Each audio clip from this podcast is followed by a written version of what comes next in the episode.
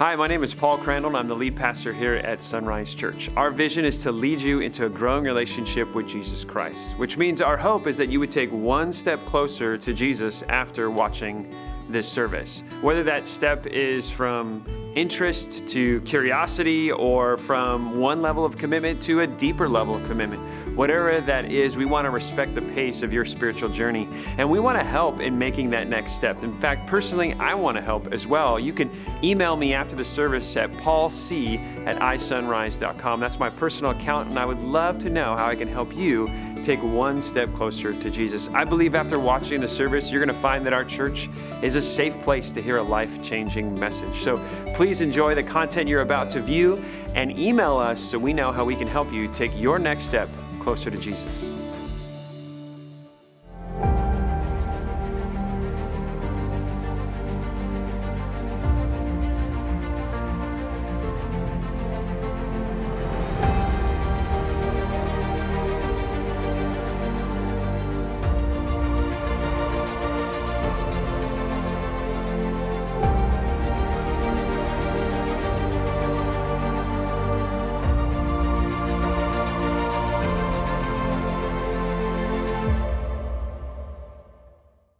Want to jump just right in as we are diving into this series called Shocking Savior, as we're looking at how Jesus had the most impact of any human being in history. Now, we believe he had that impact because he wasn't just a human, but he was God in human flesh. And what we're looking at is the shocking statements of Jesus and the shocking deeds of Jesus that have really cemented him in human history. You can't erase him. For some reason, this man who only had three years of ministry, who really came from poverty, who never wrote a book, who never led an army or held a political office, has really been the most impactful person in human history. And we're saying the reason he was able to have that impact and still has that impact is because he did some shocking and said some shocking things, and we're going to unpack that. But as we get to that idea and get to that topic, I want to just jump right in by asking you, asking you a question.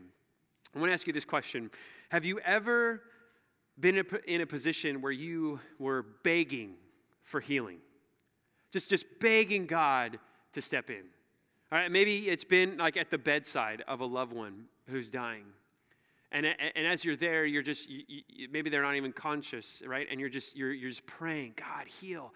God, show up. God, restore life, right? Or, or maybe even for yourself, maybe you've gotten a diagnosis, right? The doctor has delivered some really bad news and the forecast does not look good. And you, you find yourself just like, God, will you show up? God, will you heal?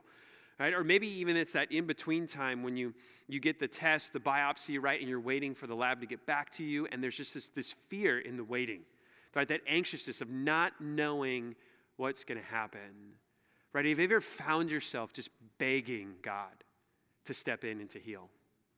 I know I had a moment like this um, not that long ago. I think it was either 2018 or 2019 uh, we, we all got sick kind of as a family uh, during the Christmas season. And, and we were living in Southern California. We went up to Northern California and everybody got sick. Merry Christmas, right? It's the winter, it's flu season. So we all got sick and we were kind of used to it. You're just used to getting the sniffles during the Christmas season. And it kind of went around to everybody. Some people it knocked them down for a day or maybe half a day or something like that. But my father in law just did not seem to get better. John just got worse and worse and worse and worse. And everybody else was kind of feeling good, and, and John just could not get better for some reason. And then his health just took this like dramatic downturn. He had to go into the hospital, they had to put him on a ventilator. And it was, I mean, it was just shocking how sharp the turn was. And so my wife and I had a conversation, and we decided what was best is for her to stay up north, eh, or I guess now it's down south, but to stay in Northern California. And I was going to take, at that point, the three kids, now we have four, but the three kids down south. They had to go back to school, and we thought it would be better for them to be down south. And so I, I drove everybody uh, down south, and I had only been home for maybe a couple of days, uh, maybe even not a day. And I get a call from my wife, and she says, Man, things have gotten even worse. Uh, the doctors have done this procedure. They say it's the only thing they can do. There's, there's no other options, there's nothing else left.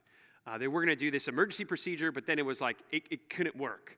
And so they had only one more thing that they can do. And they said, We're going to try this one thing, and we'll know within this two hour window if it works or not. But this two hour window is literally a, a life and death moment. And so my wife calls me at the beginning of that kind of two hour span, and she says, Babe, you're not going to believe what's happened. Here's what they've done. They've done this procedure. We'll know within two hours if it works, if he's still alive. And we were just shocked at the downturn that had happened for, for my father in law's health. And so I just threw the kids in the car. We still had luggage that I brought down that still had all of like our dirty clothes. And I just threw them all in there and figured I'll wash them when I get up there and we'll have plenty of clothes. So I drove up there and I'm driving I 5, obeying the speed limit, right? It's church, right? We can confess, yeah, yeah, right, okay. But I get there, and I get there really early in the morning. Now, John had made it through the night, so the procedure did work, but really, what it did is it just delayed death another day because he wasn't that much better. There was so much damage that his body had experienced that, that recovery was not really was not really not even close to being guaranteed, but it was a, very bleak kind of outlook. Um, and so I remember getting there, and I, th- I, think it was like four o'clock or something like that, really early in the morning. And all I wanted to do was go to the hospital, go to the ICU unit, and I watched. I just wanted to pray for him. That's the only thing I could think of. And my, my wife and my mother in law said, Paul, no, it's better that you get some rest. Uh, John needs rest too. So we, I, I took a nap and rested for maybe a couple hours, and we went to the hospital. And it didn't take long. I got into the ICU room and you could just you could just feel like the despair of the diagnosis. You could feel this collective anxiety that was just saturating the room. And i remember going to his bedside and i grabbed his hand that was so swollen i was surprised i was shocked. And i just got down on my knees and i just prayed god you got to show up. Like you got to heal him right and i was just brokenhearted and and and over the next several weeks, there were so many twists and turns in this entire journey. Um, one thing would get better, and then this would get worse, and then something we didn't even think about would be wrong, and all these things would happen. Now, John made uh, a recovery, and, and uh, it's remarkable the recovery he has made. One of the nurses that I talked to as John was leaving the ICU, she said, This is a miracle. Right? And I truly believe that God intervened in that moment to heal John's body. That's what I believe. That's how I see that situation. But what I want to kind of get in our minds is just how all consuming that hunger is for healing at times. I mean, I, I, it's like everything in life was different. The, the experience of driving my car, of even eating food, like food tastes different, things smell different. Everything was different because the only thing that I wanted is for my father in law to be healed. I mean, it just took over kind of every day. It was the, the thought in your mind every day because in that season, there was no bigger need than for healing. And I'm sure you've had a similar moment where you've had that all consuming thought God, show up, God, step in, God, you got to heal, right? And we feel the weight of that need. Jesus Christ came on the scene and he performed healings. He met those deep needs. But Jesus did something even more than that. Because there is a need greater than the need for healing. And Jesus met that need. See, history has had healers, and history has forgotten those healers. But Jesus Christ has been cemented in human history, not just because he could heal, but because he could do something else. Something, something more needed than healing a need more desperate than healing, a need more costly to meet than healing. And that need is the forgiveness of our sin. That is the weightier thing. And Jesus Christ not only came as a healer, but he came as a savior. In fact, all of his healing ministry was to set up this idea that he could save us from our sin. And here's what we're going to see in our passage this morning. So if you can write down one thing, I want you to write this down. This is our big idea for today. The big idea is this forgiveness is better than healing. Now, healing is, is wonderful, right? And we should ask for healing. And I believe God granted my request to heal my father in law. But healing lifts a temporary burden. Forgiveness, on the other hand, lifts an eternal burden. right? The, the damaging effects of our sicknesses and our illnesses, right? The damaging effects when, when we're not healed can last for several years. But the damaging effects to not have our sins forgiven will last forever. This is the greater work. Even though this is the all consuming need that we have on our mind most of our time, this is actually the most desperate need that we have right here, is for this deep, eternal need to be met. And Jesus Christ makes this very clear in Mark chapter 2 that this is what he came to do, was to forgive us of our sin, not just heal us of our diseases. And the more important work is the work of forgiveness. And I think that idea that forgiveness is better than healing should radically change our prayer life. All right, let me show you this in Mark chapter 2. Mark chapter 2. Here's what I think we're going to see as we examine this passage is that Jesus is going to make it very clear that the most pressing need he sees in our lives is not a need for healing, but a need for forgiveness. In fact, that's what Jesus is going to prioritize. What we're also going to see in this passage is that Jesus' religious oppo- uh, uh, opponents, most of the Jewish authority uh, at the time, are going to find the most shocking claim that Jesus Christ made was not the claim that he could heal people, but rather the claim that he could forgive sin. They saw that as the greater work. They were used to healers. They know the Old Testament, they know the prophets, they've seen that. But to make the claim that you can forgive sin, that, that right there was shocking. And that's what set Jesus apart. And that's what I believe we can't erase him from history. Is because Jesus did more than heal he forgave. And that forgiveness is why his impact has never been diminished. So let's just jump in. Mark chapter 2, let's set the scene, verse 1. Verse 1 says this Now Jesus returned to Capernaum. Several days later, the news spread quickly that he was back home. Soon the house where he was staying was so packed with visitors that there was no room, no more room, even outside the door. While he was preaching good, new, or good God's word to them, four men arrived carrying a paralyzed man on a mat. They couldn't bring him to Jesus because the crowd, so they dug a hole through the roof above his head. Then they lowered the man on his mat right down in front of Jesus. It is slightly humorous that we just talked about how we have a new roof, right? And now we're talking about people digging through a roof, right? Brent would not appreciate what these guys are doing here, right? Now, what is going on here? These, these, these friends are not deterred by the density of the crowd. They got to get their friend on the mat to Jesus. Now, what's happening is in Mark chapter 1, and, and Mark is, you're going to familiarize yourself with this gospel, is Mark packs a lot into a small amount. It's the shortest gospel, and it seems like Mark includes so many details and he goes through them so fast. So I know we're in Mark chapter 2, but Jesus has done a lot of things in Mark chapter 1. He is casting out demons, he is healing diseases, he's preaching good news, his popularity is growing, and that's why he's kind of in the situation he's in right now. There's so many people that are coming. Like, we have to see this Jesus. So the crowd around where Jesus is is just dense. So getting in close is difficult. But these friends are eager right? Just like me, they have this all consuming thought in their head. We've got to get our friend to this man because his most desperate need is to be healed. He's paralyzed. Right? In, in first century Palestine, to be paralyzed was much different than it is in 21st century America. Right? They didn't have a, a, a welfare state that would take care of those who had such ailments.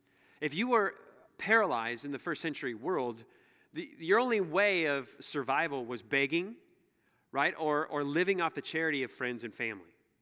So this guy's ailment, not only could he not walk, but it was hard for him to survive. So clearly, the most pressing need that this man has is what? That he would be healed. And so these friends are eager. We've got to see this need met. We've got to do something for our friend. Their desire, just like my desire, driving up the five, was I got to get into that room. We've got to pray for John. God's got to show up. That's what they're doing. And, but they can't get in. The, the crowd is way too dense. Like, what are we going to do? How are we going to get in there? So they decide to go on these outside staircases because uh, roofs in the first century, in first century Palestine, are not like our roofs. Think of them more like a deck It's kind of a flat area. People would pray there. They would, they would eat meals there. Uh, they would hang out there. And so it was kind of this flat deck with, with branches, lumber, and, and sod. So the idea of digging through, there would be dirt probably. I mean, this was a, a massive demolition job that's happening here. Okay, the homeowner probably doesn't very much appreciate it, but Jesus is actually encouraged by these roof removers. Right? So they dig through, and there's got to be mess everywhere. And they lower this man down. Now, right away, we see that Jesus is seeing things differently. We would, we would look at this and think, what a mess. Right? Some of you are in here like your insurance adjusters. You're like, oh no, their premium is going to go so high. Just let this happen. Like, what do you call that incident? Is that like an act of God? Like, I don't know. I mean, we're trying to get to God, so I, I mean, I don't know how your insurance adjuster would handle that, right? But Jesus sees a scene and he sees something totally different. Look what he sees. This is in Mark chapter 2. We're in verse 5. It says, Seeing their faith, Jesus said to the paralyzed man, My child, your sins are forgiven. Jesus sees their faith. Well, this is interesting because this is what Jesus has been talking about. This is what Jesus has been promoting. Yes, he's casting out demons, he's performing these healings, but he's preaching a message, and the message is believe, have faith. We see this. Look, Mark chapter 1, verse 15. Mark kind of summarizes Jesus' preaching in his early ministry. This is what Mark records. It says, The time promised by God has come at last. This is Jesus speaking. He announced, The kingdom of God is near. Repent of your sins and believe the good news. That word, believe, is the same root word that we see right here of what Jesus sees in these people bringing their friend. So Jesus is thrilled. He is seeing what he has been promoting. This is, this is his aim in his preaching that people would believe. So Jesus sees their faith. So already, we already know Jesus is looking at this conversation or looking at this event much differently than we are. And then Jesus makes this really weird statement. All right, look down at verse 5 again, the very end of verse 5. Jesus looks at this paralyzed man and says, My child, your sins are forgiven. Isn't that weird? Uh, like, did Jesus like not see the pressing need that was before them? Like, this man is paralyzed. He's on a mat. He's in a dire situation, so dire that his friends are moved to destroy a roof and bring him down. Why is this man there? Why are his friends there? Is first on his agenda, I need my sins forgiven. No, it's, I would like to move these things. That's what he's looking for. But again, Jesus sees something entirely different than we do. Jesus, Jesus sees something much deeper. Now, we could say, because the Bible does sometimes record, and we see this, that sometimes, that's a key word, sometimes a specific sickness is because of a specific sin. We see that.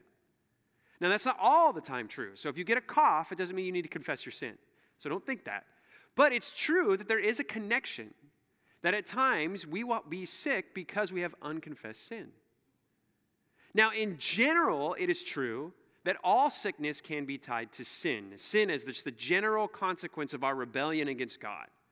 Like when we sin, we stepped into a world that was now littered with brokenness. If you think of the world, my wife explains this at, times to our kids this way. Like, if you think of the world as a giant watch with all these gears and all these things, all these dependent parts, when you move one, the whole watch starts to malfunction. So when we walk away from God's design, when we rebel against His rule and His order, it messes up the whole watch. Everything is broken. It doesn't work right. So, really, every sickness can be tied to the general rebellion of mankind. We're in a broken world. But Jesus doesn't make this connection specifically. He doesn't tell the man, well, you've done this, therefore you're this way. But he does see a need that maybe we don't see right up front. And that is the need that this man needs to be forgiven, which is the need that we all have. Like, I don't see anybody today on a mat, not like this man, so we can't identify with him this way.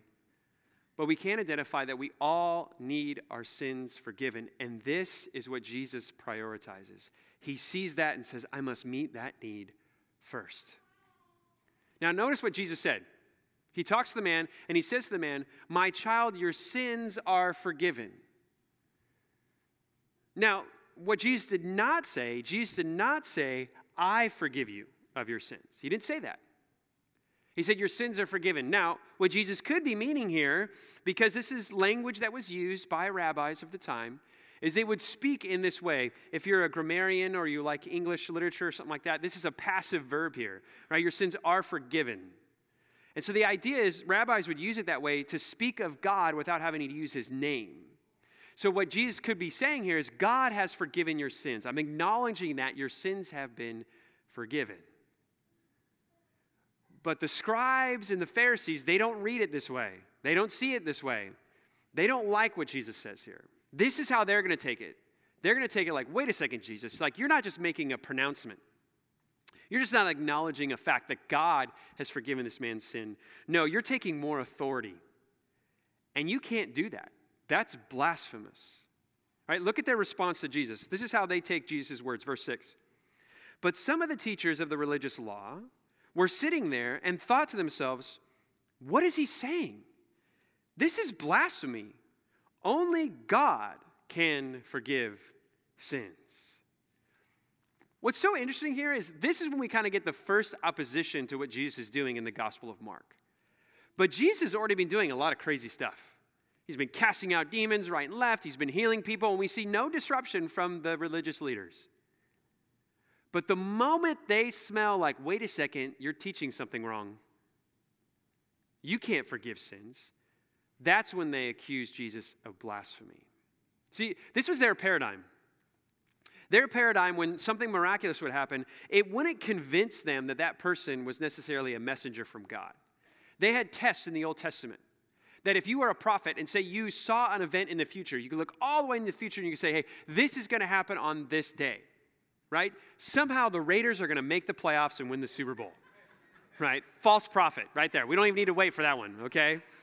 But if they could predict a future event and it happened, that doesn't mean that they're a true prophet. Now, to us, I'd be like, no, yeah, maybe I should listen to this guy. If you, especially that prediction, if you predicted that and it came true, I'm, I might listen to you. But they had a couple tests. You not only had to get it right, you not only had to show that the miraculous could be something that you were able to do, but you had to teach right too. So if you called out a future event and it happened, and then you teached according to what they already knew to be true, then you were a true prophet. But if you were able to do a miraculous thing and then you taught something wrong, nope, false prophet. So it's actually no surprise that maybe they've been comfortable to some sense of what Jesus is doing that he's able to perform the miraculous. Surely they're impressed, but they're not convinced that Jesus is from God. And then Jesus appears to make this claim that he can forgive sins, that this pronouncement upon this man he shouldn't be doing. So here's the question Is he doing that? Is Jesus making that claim? Because no prophet in the Old Testament ever claimed to have that power to forgive. We have prophets and healers in the Old Testament. We have that. But nobody said they could forgive sins. Nobody claimed that power. So, what's Jesus going to do in response? One thing Jesus could do is like, oh, guys, I'm sorry, let me clear this up. What I actually meant to say was not that I didn't want you to think that I was forgiving a sin. No, no, no, no. I was just saying that God had forgiven him. Like, like Nathaniel, uh, Nathaniel, like Nathaniel, or Nathan, geez Louise, Paul, like Nathan the prophet when David, King David, committed a sin, he committed adultery, he murdered a man, and he lied about it. He, he did this kind of conspiracy. Right? When all of that happened, the prophet came to him and said, Hey, you're wrong. And he confessed his sin. And then Nathan the prophet said, Your sins are forgiven. That was a pronouncement. God has done something. But Nathan was not forgiving him of his sin. So maybe Jesus, what Jesus could do is say, Okay, that's what I'm doing. I'm not forgiving the sin. I'm just, I'm just saying that God has done it. That's not what Jesus does. Jesus looks at the Pharisees and the, the teachers of the law and he says, You know what? You nailed it. You're right. I am assuming that authority, I am assuming that power. I'm not just speaking on behalf of God, I'm speaking as God. Right? Look at what Jesus says here. This is his response to the scribes. Verse 8 Jesus knew immediately what they were thinking. What they were thinking. They're not even talking about it, they're thinking it.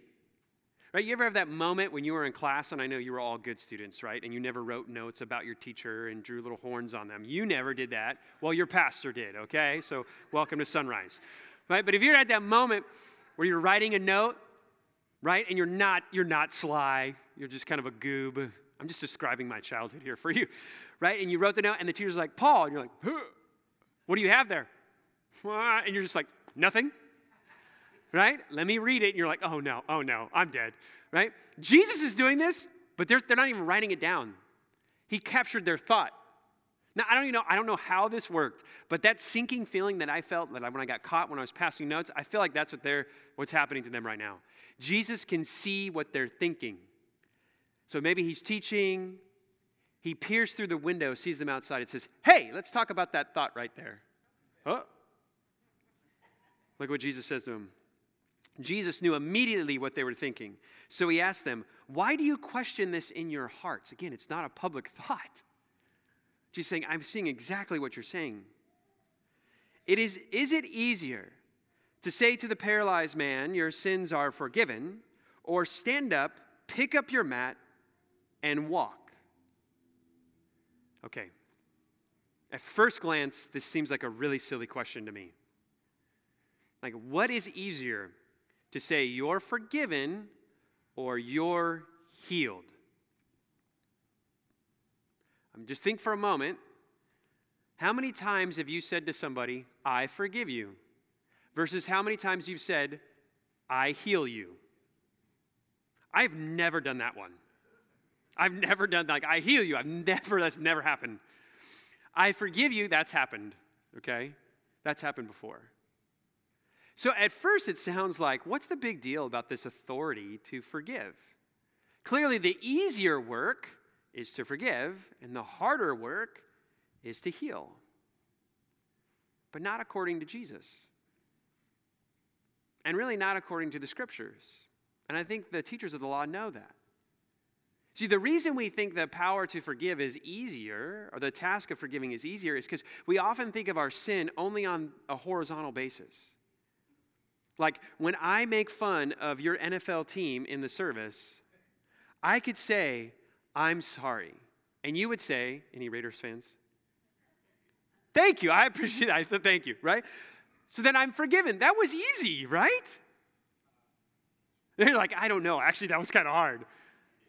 But to, to make the declaration that I've healed you of, of some ailment, well, that's just different. See, but the scriptures don't portray sin like that are only like that. It's true that sin has this horizontal dimension, but there's a vertical dimension to our sin. And that is actually the weightier matter.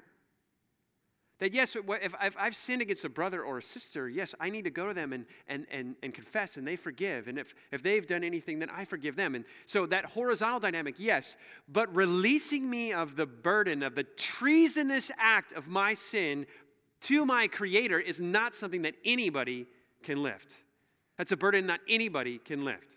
Uh, look at this dynamic. In Psalms 51, David, when he's confessing his sin, he has just killed a man, committed adultery with that man's wife. He's tried to cover it up. Has, has David committed any sin on a horizontal plane? Absolutely. He's broken three of the Ten Commandments. But when he confesses his sin, look at how he talks about it. Look at where the point of emphasis is. Right? This is Psalms 51 4. He says, Against you, you only have I sinned. If you're Uriah's family, that only's got to bug you a little bit. Like, you killed our father and you slept with our mother? No, no, yeah, okay, maybe you sin against God, but you sin against us. What is David communicating to us here as he confesses his sin to God? There is a vertical dynamic to our sin that we don't see. That he is the rule giver, and his rules are a display of his character and of his goodness. And when we go against that, it, it, it's a treasonous act to his character. It's rebellion, first and foremost, of his rule and his reign. It's a rejection of his, of his glory. It's almost like everything in creation should be spiraling around the glory of God, everything in orbit around him, showing the beauty and the greatness and the goodness of who he is. And sin is like pushing ourselves out of orbit, like working against the entire momentum of the cosmos. That's what sin is. It is cosmic rebellion. It is moving away from where the entire creation should be moving toward under the reign of God, its creator. And that's what we miss at times with our sin. That to forgive somebody, yes, handles it this way. But to say they're fully forgiven, to give them hope that God is now right with him, nobody can do that. It is so much easier to perform a miraculous healing than it is to actually say, You are forgiven. Think about it this way what cost Jesus Christ more? Our healings or our forgiveness? I mean, Christ is God in the flesh. He could heal. We saw healings in the Old Testament. We saw prophets given power to heal. What did it cost Christ to seal and guarantee your forgiveness? It cost him his death. That was the high price of your forgiveness, was his death and resurrection. That is the greater work. And what Jesus says right after this is, in fact, I'm going to do this lesser work, this work of healing, to prove to you that I could do the greater work. That this healing is just a setup so you would believe that I have the power and the authority to forgive sin. Look at how Jesus closes off our passage. Mark chapter 2, we're going to finish out verse 9. I'll read it again. Is it easier to say to the paralyzed man, Your sins are forgiven? or stand up, pick up your mat, and walk. So I will prove to you that the Son of Man has authority on earth to forgive sins. I'm going to do this work because the more important work is what I want to convince you of. I'm going to heal this man so you'll know that I have the power and the authority to forgive. This title, Son of Man, is Jesus' self designation. It's his favorite term for himself. It's actually a title in one of Daniel's visions hundreds of years before Jesus in Daniel chapter 7, where it speaks of this figure who comes in and is given authority and power to have an eternal kingdom. And Jesus is saying, I am that figure. God has given me authority and power to have an eternal kingdom. And one of those powers that I've been given is to forgive sin. I'm going to show you that by healing this man. All right, let's see what happens. Verse 10 Then Jesus turned to the paralyzed man and said, Stand up, pick up your mat, and go home. The man jumped up, he grabbed his mat, and he walked out through the stunned onlookers. They were all amazed and praised God, exclaiming, We've never seen anything like this before. Wow. Healers, they know healers, they've seen them, they've been recorded for them. What was most impressive was not that Jesus could heal, that's impressive. It's why he did those things. It was to prove what? That he could forgive. He could forgive. Who could do that? Who could lift that eternal burden from our shoulders? The Savior who took that burden on the cross. He could forgive. Forgiveness is better than healing. And let me tell you, this should change the way we pray. Because you know how I pray? I pray for healing a lot more than I pray for forgiveness. When I'm praying for other people, what am, what, am, what am I most often praying for? I'm praying that they would be healed of a disease or that a relationship would be mended. I have all of these physical uh, needs and relational needs in my mind. God, I want you to heal them. And those are good. We should bring those things to God. Absolutely. The, God tells us to bring those needs to Him. But what is the more pressing need? That we would be forgiven and that those that we are praying for would be forgiven. Uh, there was a, a, a, brother in our church, and we were talking like two weeks ago, and he was, he was telling me about this conversation he was having with a friend at work. And what I love about this brother is that he is so vocal at work. I mean, he is very much uh, a conversationalist at work, and he always talks about his faith. And I told him, I texted him just a couple days ago. I said, Man, I'm so encouraged that you continually talk about your faith. And he's like, Yeah, sometimes it's awkward, but I love it. Right? And he's a good, hard worker, so people love to work with him. So it's really great. I mean, the guy is just a wonderful witness of God. And so he has this friend at work who has this ailment, and it's, it's pretty severe. The diagnosis is not good. And so we're hanging out. He's at my house, and we're just hanging out in the back. And he's like, Man, you know what? I'm really praying for. I'm not praying that God would heal him, I'm praying that he would experience the forgiveness of God. Okay, and I got to be honest, right? Like, I know I'm a pastor, right? I've read this book a lot of, you know. My first gut response was like, dude, that's rude. Now, I didn't say that. Like, I have learned not to always say the words that are in your head, right? I've learned that. Now, if I was with Jesus at that point, he'd be like, ah, Paul, let's talk about that thought. Darn it, right? But I did. My first response was like, no, no, no, no, no. Okay, pray for healing, and then we'll get to this whole forgiveness thing. And then I read this passage, and I was like, wow, Paul, that's, you're off. You're not seeing the situation like Jesus saw it, like Jesus sees it. Sure, Jesus is brokenhearted, grieved that this man is paralyzed. This is going to affect him for several years of his life. It cause a, a discomfort for years. But Jesus sees his soul and sees how that's broken, how that's wounded, and how that needs healing, and how that is in jeopardy of eternal discomfort. That's what Jesus sees. And Jesus says, I'll take care of this little thing here because you need to see there's a bigger need here. Man, I was so convicted of, I don't pray right. I need to pray for that bigger need that our sins would be forgiven, that their sin would be forgiven. And even as a Christian, what do I pray for for myself?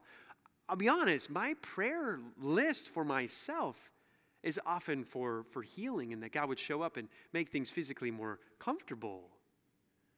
But do I pray for my sin to be forgiven?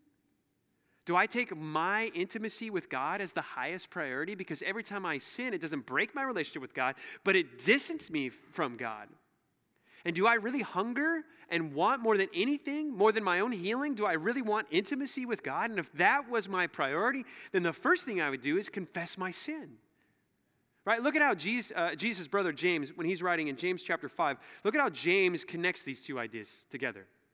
This is James chapter 5, I believe it's in verse 16. It says, Confess your sins to each other. So this is James, the brother of Jesus, talking to the church.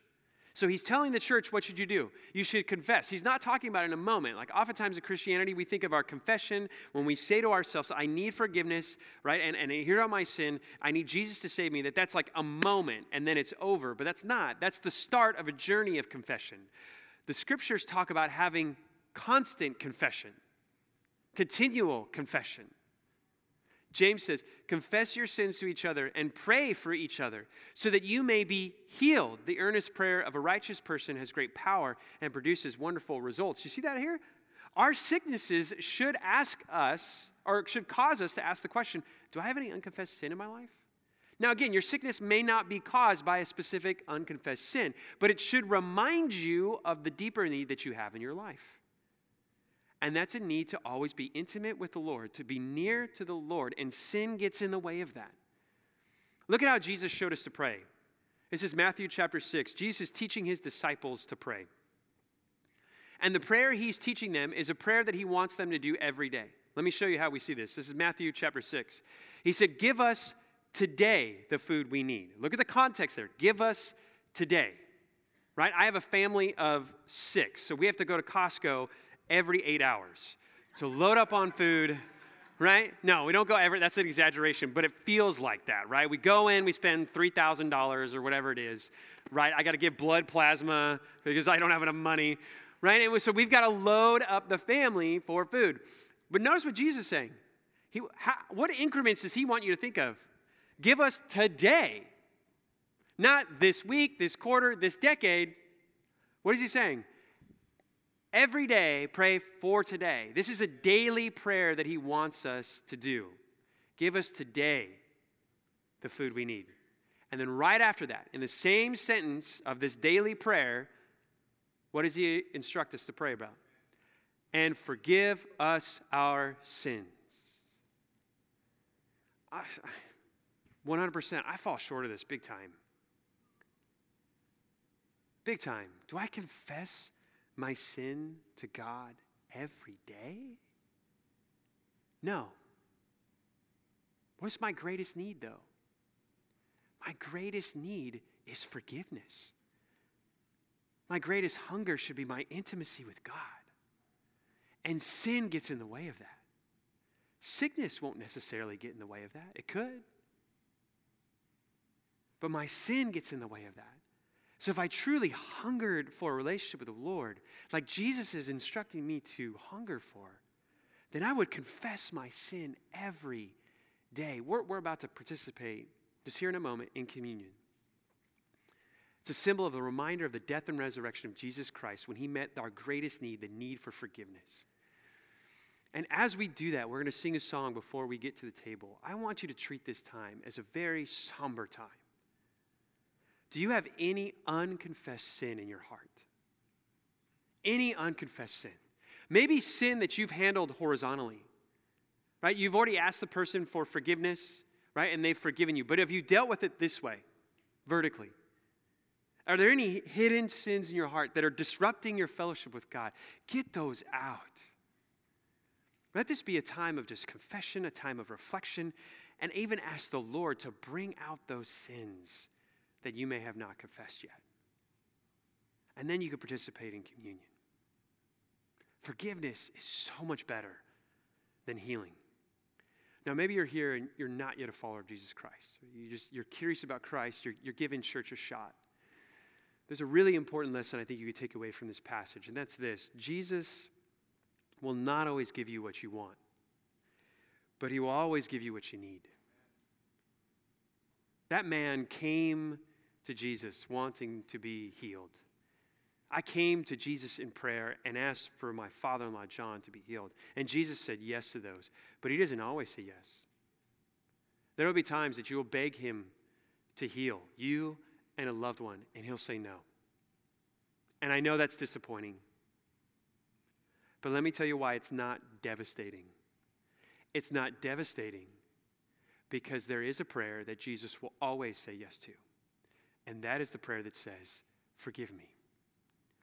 Forgive me. Cover my guilt. Cover my shame. Your death and resurrection are the only means for me to be right.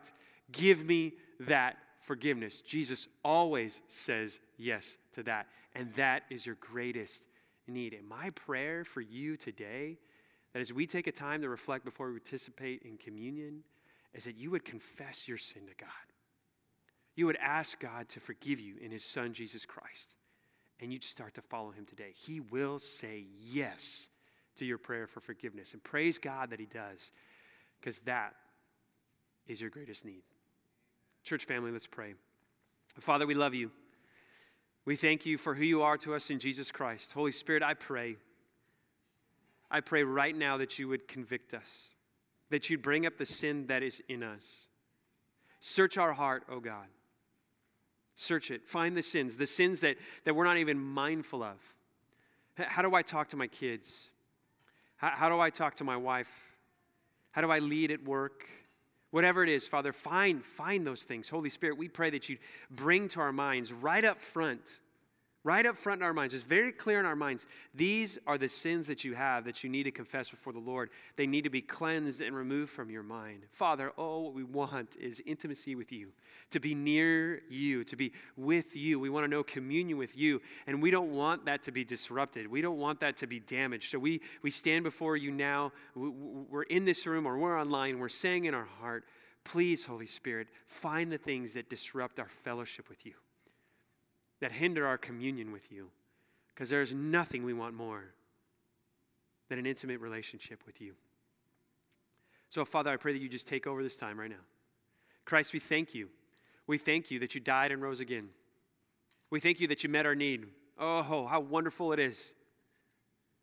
Father, for those that are in this room and they, they've never committed to following you, but they're at that moment right now of, I, I think this is the step I want to take. Father, I pray you just speak to them right now. Just between you and them in the silence of their own heart, Father, would you just speak to them? Would you reassure them and say, I will forgive you if you'll come and confess? If you confess your sin, if you believe in my Son, I'll meet you right there and I'll cleanse you of all unrighteousness. Oh. Father. I pray those conversations are happening right now. Be with us as we reflect, as we praise you, and as we take communion. It's in Christ's name I pray. Amen.